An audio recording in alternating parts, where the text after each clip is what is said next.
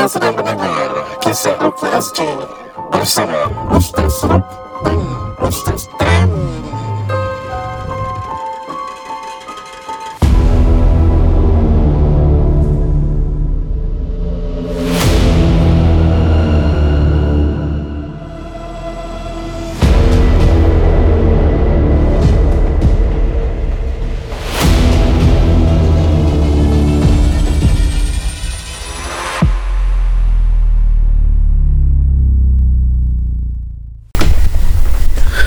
Assalamualaikum warahmatullahi taala wabarakatuh. Ada bersama Zamrin Zainwar. Tamni Khaham Dalam rancangan Kisah Rukia SG. Apa khabar para pendengar KRSG Diharapkan anda dalam keadaan sihat walafiat ya. Ya. Saya sebenarnya baru dirasuh cinta lah. Para pendengar KRSG insyaAllah hari ini kita ada satu kongsi kisah uh, Kita nak recording pada hari ini hmm. Dan uh, saya ada buka poll Bukan poll lah eh Kira soalan uh, Siapa ada gangguan di hotel Dipersilakan uh, kongsi Dan hari ini kita ada lebih dari lima Kisah mengenai gangguan di hotel ya. Hmm. Dan kita akan sebutkan hotel tu di mana tak, tak, tak, tak. Kasih rating Google-nya drop Ya. Iya. Tapi kita kena kasih rating yang baik. Jadi orang datang dia kena rasuk. Oh, Jadi cerita kan. Taklah kita gurau saja. Astagfirullah. Kali ini sebelum kita mulakan dengan uh, kongsi kisah pada hari ini. Hari ini episod ditaja oleh Nur Insan. Nah, Yes. siapa tu Nur Insan? Apakah nama seorang wanita? Okey. Eh, Alhamdulillah. Jadi Nur Insan ni uh, di antara sahabat kita lah yang uh, mendirikan madrasah, free madrasah, weekend madrasah dan khususnya untuk fardu ain lah. Alhamdulillah. I think nama ni tidak asing bagi para pendengar kisah Rukia SG. In fact, for the uh, in fact for the fact that kita rapping ah. In fact uh, Ramai yang mendengar podcast-podcast lain Dia pernah dengar juga nama Nur Insan Jadi Nur Insan ni Dia ada melakukan ibadah kurban uh, 2023 Mereka punya package is very interesting. Um, Kita buat kurban Tapi kita tak ada package tu eh Saruk eh. Dan mereka ada package ni 3 in 1 So sekali you buat kurban Contoh you bayar lah For seekor kambing You dapat package buat kurban first Second you dapat wakaf Kira wakaf lah wakaf um, ada ada wakaf Al-Quran dan sebagainya. Ataupun wakaf tempat dan ketiganya memberi makan kepada orang susah ataupun fakir dan miskin di negara-negara yang dikhususkan.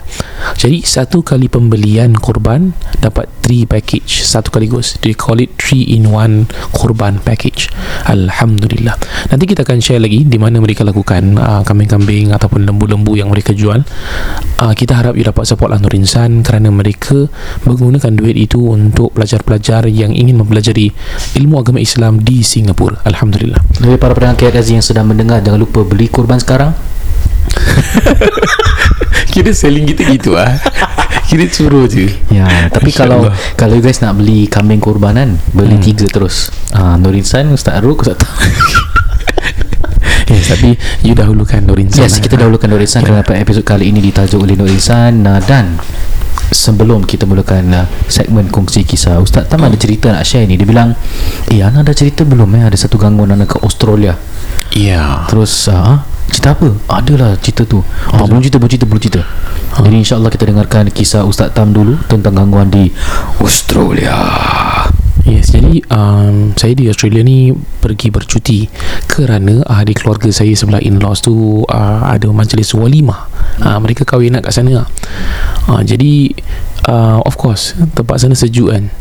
Jadi bila di sana tu memang seram sejuk lah. Okay, kira tak kelakar. Saya minta maaf, minta maaf. Okay, minta maaf. uh, kira lame lah, sorry.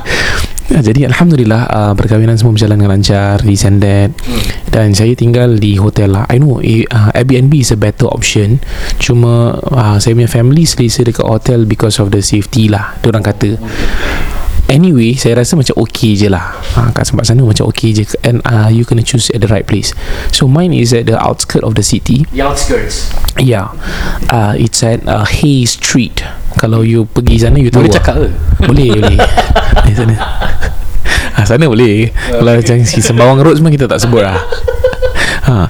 So dekat sana Street Alhamdulillah So so far so good so um, kalau apa ni di sana tu saya mengharap macam lah tak ada benda-benda rukyah ni because I want to take a break uh, nak bercuti bersama keluarga dan sebagainya uh, the the toughest thing is actually untuk cari makanan yang halal but actually tak juga uh, kalau you tahu ada yang muslim own dan sebagainya ingredients dia okay Anta duduk mana? Perth ke? Melbourne ke? Mana ke? ah Perth Perth Oh ah Perth Perth Perth Kau main-main eh ha, Perth ni I think Kalau yang orang tahu dia Macam kampung sikit lah As compared to Melbourne. Tapi dia bukan kampung macam Kita punya kampung-kampung Tak. Punya kampung very Modern juga. Macam cot- cottage. Mana? Cottage. Cottage apa? Cottage tu kampung lah. Kampung Oh, putih.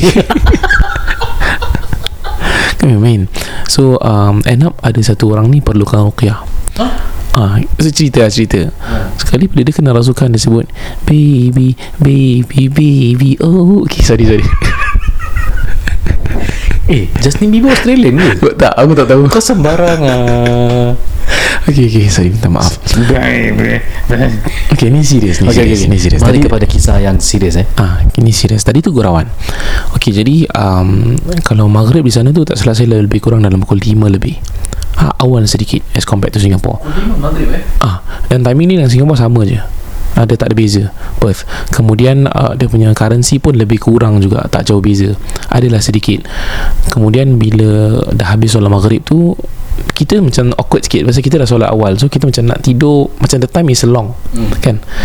Ni macam mana eh? Macam I, I don't know what to do lah To be honest lah Semua benda kita dah bikin Dah settle Settle awal. Pasal cuti kan You dapat buat cepat uh, Kemudian uh, Ibu dan uh, Ayah mertua saya kat dalam biliknya Isteri saya sedang menidurkan anak yang lebih kecil lah. So saya dengan anak saya yang umur dalam lebih kurang 3 lebih tahun lah. Eh 2 lebih tahun.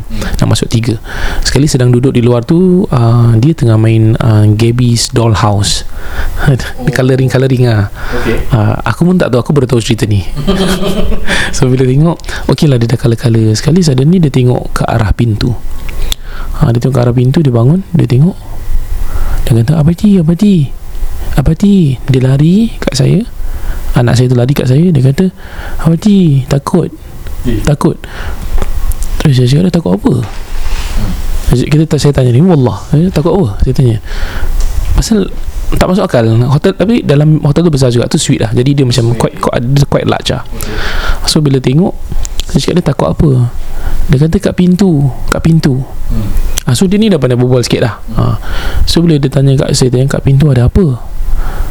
Pasal dia dia tak tahu nak describe tau I think. Dia tak tahu nak describe. Ah. sekali uh, saya tanya uh, warna apa? Uh, dia cakap dalam bahasa Arab dia kata abiyal uh, dia cakap abiyal putih. Terus saya cakap Dia masih ada Masih Dia dah tak nak tengok pintu tau. Kira dia suruh tengok bawah tau. Ah, Aku punya bulu rumah Macam dia ni Aku cakap aku anak Wallah Cakap Wallah. Aku cakap dengan izin Allah. Kalau dia dekat pintu tu Aku memang terajang dia. Kira dia sudah sampai lah eh. Masalahnya Perth punya. Oh tu lah. Oh mesti dia berbual Mak Salih hantu tu eh. Dia bunyi sikit. Dia- Alamak. Okay. So bila anak saya dah gitu Saya cakap dengan dia Okay you baca Al-Fatihah boleh Pasal dia, dia, dia hafal Al-Fatihah Dia manalah budak nak baca Bila dia takut kan. Aku terus Memang aku baca ayat Ruqyah. Aku aku just baca Al-Fatihah dulu Mula-mula Al-Fatihah oh, Kemudian uh, A'udhu bin Rujilahil Karim Aku terus baca baca baca baca semua. Kemudian tanya lagi. Ada uh, Masih ada Yang white tu White tu masih ada ada. Sekali. Abati Abati Abati Dia berdiri. Oh. dia, dia dah duduk kat aku tau. Dia, dah, dia diri. Dia tengok macam ke kanan Ke sebelah aku. Hmm Ni betul. Ni jujur mencerita Kali aja Masalahnya Kalaulah dia benda tu physicalized Wallah dia memang kena siku lah Saya memang dah tunggu lah Cakap, Memang ni time ni lah This is the right time. Sekali bila dah macam tu uh, Ana macam Ana cakap dia Okay now You go to uh, Apa ni uh, Tok Ta dengan uh, Nenek Yamin Dia punya Mak mentua aku lah Bapak mentua aku. Kemudian wife aku pun kat dalam bilik tu. Sekali dia masuk Bapak mentua aku pun keluar. Macam Kenapa eh? Macam apa? Asal aku tiba-tiba baca ayat Ruqyah Hmm. Kan? Aku kan tadi dengan ketawa-ketawa kan? Ya ya Sekali macam mana bapak mentua aku Aku, aku tunjuk tanda sabar Relax relax. Sekali lepas aku stop baca Cakap dia ah, Abah azan boleh tak Abah boleh azan tak? Boleh tolong azan? Dia faham tau. I think dia understand lah. Dia dah lama dengan aku kan. So bapak mentua saya pun uh, Melakukan azan.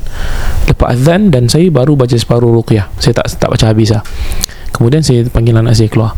Dia macam takut-takut lah. Saya cakap Eh keluar sekejap sekejap. Abang nak bagi coklat. Hmm. Sekali dia keluar uh, Saya tanya dia Ada lagi tak? You masih nampak? Putih? Tak ada Abang Dia cakap tak ada Dah tak ada Dia tak bohong saya consider. Ah, dan saya oh, macam anak saya ni dia memang ialah nakal lemu nakal-nakal budak-budak. Tapi saya tahu bila dia takut oh. And dia takut dia tak boleh fake that feeling. Ya, ya. Bila dia macam saya marah dia dia akan takut. Hmm. Kan?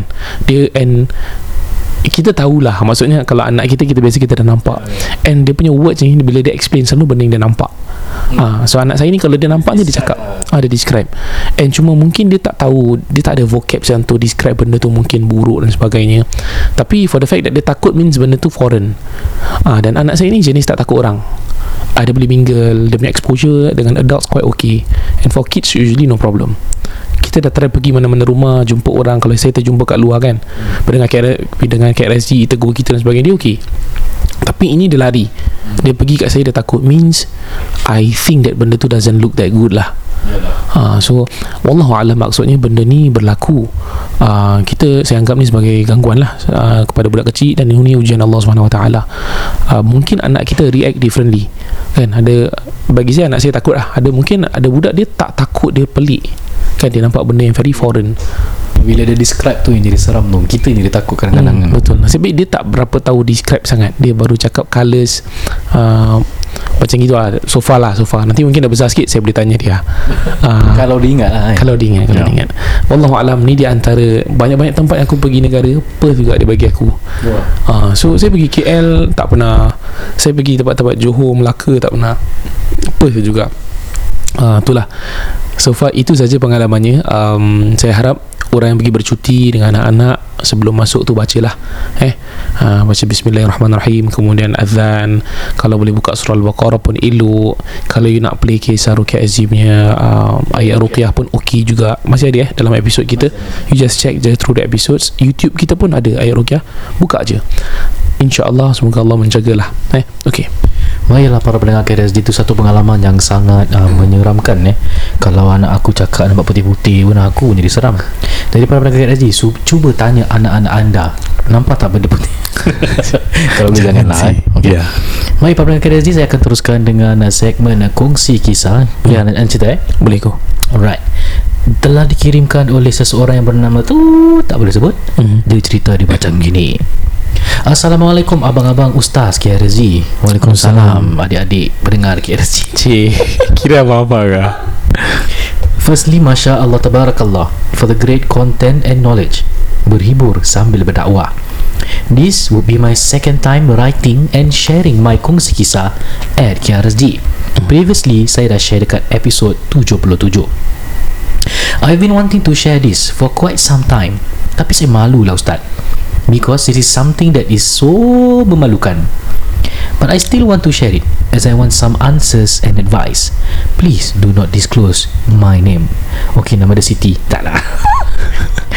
Now, normally before I pergi tidur, I akan selalu baca Al-Fatihah, tiga kul dan Ayatul Kursi.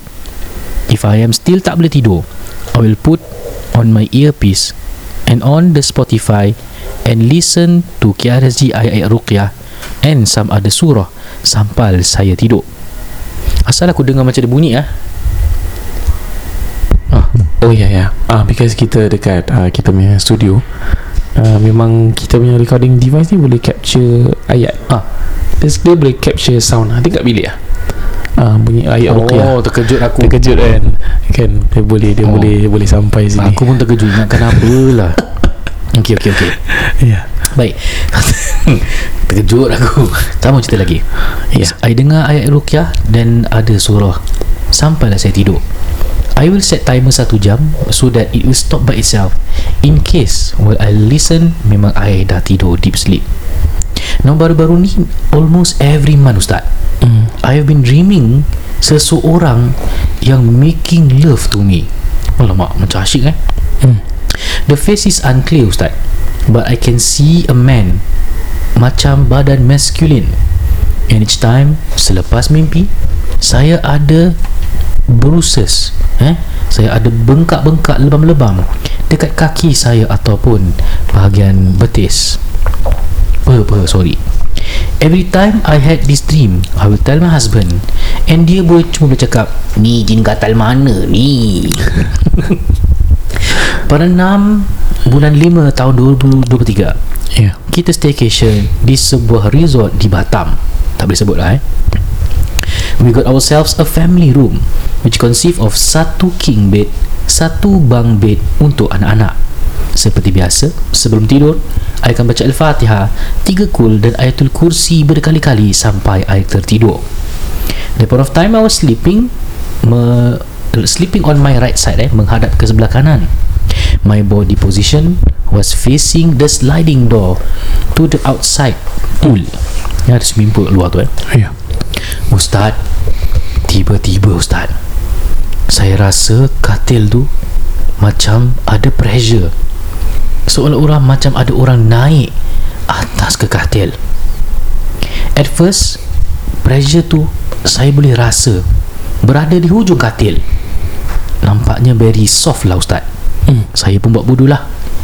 Ingatkan ini kaki suami saya yang bergerak. Tiba-tiba Ustaz Kat bawah selimut itu Saya rasa Ustaz Saya rasa ada angin Dan seperti orang tiup-tiup. Apalagi Saya baca ayatul kursi Pelan-pelan di dalam hati. Then The pressure Ustaz The pressure this time Naik right at my back behind me. Ustaz I can feel the pressure. So hard. And I can feel the bed Termasuk very dalam. Ibarat ada orang berdiri di atas katil. Ustaz Saya boleh dengar Suara suami saya berdengkur kuat. Ui. Saya cepat-cepat Pusingkan badan saya Dan Pegang tangan suami saya. Kejut dia bangun Dia tanya Apa you Apa ni? Kenapa? Kenapa kejut I? I pun cakap dengan dia Besok I cerita. Besok I cerita. So the next day I ceritalah kepada dia.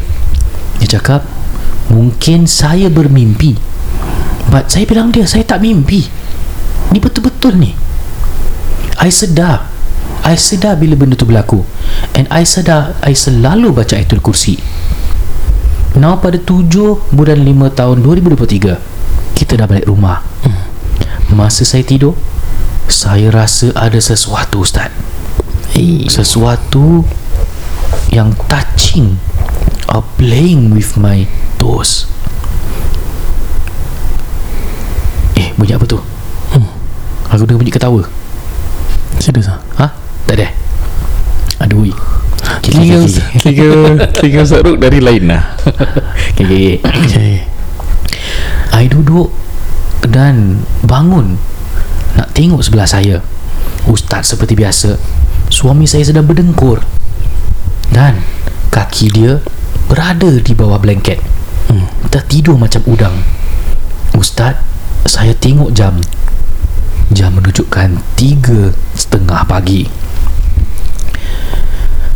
Dan pada hari ini, pada 8 bulan 5 2023, I lagi sekali Ustaz mimpi seseorang making love to me. Ini sah gangguan jin asyik kan Oh ni. ni Ni lah macam clear sangat lah This time the dream dah makin rabak Ustaz. In the dream, I kena berdengar Ustaz. Dengar bisikan mentera-mentera dekat telinga saya while on top of me. Bila I bangun pagi tu, I nampak bengkak-bengkak dekat peha saya. And ada dua dot seperti love bite. Very light pink colour dekat leher saya. I bilang my husband And I tunjuk dia Dia dah bingit Dia cakap Ni jin dah berdamping dengan you ke apa ni Asyik mimpi macam tu je So Ustaz Ustaz KRSG What are your thoughts and advice on this? What should I do If I keep on having this kind of dream Adakah ni gangguan jin asyik? Boleh tahu saya hmm. Hmm. Thank you for reading and sharing this kongsi kisah May the both of you are blessed with abundance and happiness, rezeki, health and long life. Amin. Amin. Ya Rabbal Alamin. Okey Ustaz Tam let's go. Uh, saya minta izin. Uh, Saya pernah bertanya lah uh, Guru-guru saya. Uh, Benda ni kerap berlaku Pada uh, Terutama sekali Bagi kaum hawa Wanita. Jarang saya dengar Lelaki yang terkena Macam dua patukan Macam dua Gigitan ular gitu Seolah-olah eh Yang kita panggil. Uh, Jarang. Saya pernah lah Tahu Saya pernah ada klien yang macam tu Tapi selalunya perempuan Kebanyakannya Jadi um, Bila saya get back to saya my teacher Saya tanya What are the best advices Apakah nasihat yang terbaik Bila terkena gangguan semacam ini uh, Di antaranya mereka sarankan Kalau wanita yang sedang tidur bersama suaminya lah eh, Kira tidur dengan pasangannya uh, Wangikan diri kalau dalam dalam dalam keadaan berwuduk lebih baik. Actually gini lah, step dia gini. Kalau boleh solat Isyak, solat Isyak dulu. Solat Isyak pastinya dalam keadaan berwuduk kan. Kemudian wangikan. Means you pakai wangian-wangian yang baik lah. Tak kisah wangian apa, tapi yang digalakkan I would recommend kasturi putih kalau dapat. Eh, so you pakai kasturi putih kemudian tidur tu ikut cara sunnah biar ke kanan dan sebagainya uh, gelapkan lampu uh, tutupkan lampu maksudnya kemudian uh, kalau ada air freshener ke wangi okey biar ambience tu set up dia baik Kemudian tempat tidur tu jangan bersirak, jangan kotor. Ha, kalau ada makan apa-apa kebas-kebas dulu dan sebagainya. Uh, other than that, bismillahirrahmanirrahim. You bacalah doa tidur, bismillahumma amutu wa ahya ataupun bismillahumma ahya wa amut. Tidur. Maka tidurlah insya-Allah. Dengan niat uh, para ulama juga ajar bila tidur tu niat nak bangun, nak bangun nak solat untuk subuh ataupun solat malam. Dengan niat tu cuba. Kalau masih kena ganggu itu di antara ujian lah. Ha, ni kita boleh cakap straight. Tapi kalau tidak diganggu kalau you very consistent insyaAllah akan tidak diganggu lagi. Cuba. Ni di antara yang saya boleh sharekan. Kalau kita yang biasa tidur bangun duduk kena patuk lebam-lebam bahagian peha dan sebagainya lah. insyaAllah saruk Okey, berdasarkan apa yang diterangkan oleh Syekh Abu Al-Barra Usama bin Yasin Al-Ma'ini dalam kitabnya Ruqyah Syariah dia ada sarankan kalau terkena gangguan sihir ataupun gangguan jin pakailah kasturi hitam dan juga kasturi putih sama macam mana Ustaz Tam explain tadi. Kasturi hitam tu dipakai pusat ke atas. Lumurkan kasturi hitam tu seluruh badan atas dan kasturi putih tu pusat ke bawah. Kemudian tidur. Okay, you what you doing tidur sambil dengar ayat Al-Quran itu memang bagus continue. Cuma I advise dapatkan rawatan rukyah dulu by some perukyah yang syar'i boleh tak? Okay you can book a slot with Ustaz Tam or maybe Ustaz uh, Ruk no problem. Okay dan uh, please I would like to see the outcome of uh, this thing. Kalau tak ada apa-apa which is bagus lah. But seems like macam your gangguan konsisten lah. And mimpi dia dah gitu aku dengar orang ketuk pintu. Orang ketuk pintu eh? Ha? Tak ada? tak Okay, okay. Buat eh. Okay. So, uh, apa nak cakap tadi? kan alamak distracted sikit. Okay, so itu salah satu cara dan kemudian I will uh, sarankan uh, cuba consume benda-benda sunnah like uh, susu lembu you campurkan dengan madu atau you campurkan dengan uh, habatus sauda so do all that dan uh, insyaallah Okay, uh, akan diberikan uh, semoga Allah berikan perlindungan kepada awak lah eh? Okay, so itu saja yang uh, episod dapat kita bincangkan pada hari ini insyaAllah ini kira jarang ada episod macam ini eh Iya, ya. Ah, ya. Dan uh, saya rasa telinga Ustaz Ruk uh, extra sensitif hari ni. tak ada apa-apa eh Tak ada apa. aku dengar orang ketuk pintu tadi tak ada baik. Kita buka tak ada. Kita punya makanan belum sampai. Astaghfirullahaladzim ha. Gesan ni tempat ni memang Ya ya ya welcome gift ah, dia kata welcome gift. Ambo welcome Ah, gift eh. tempat, tempat baru selesa kan.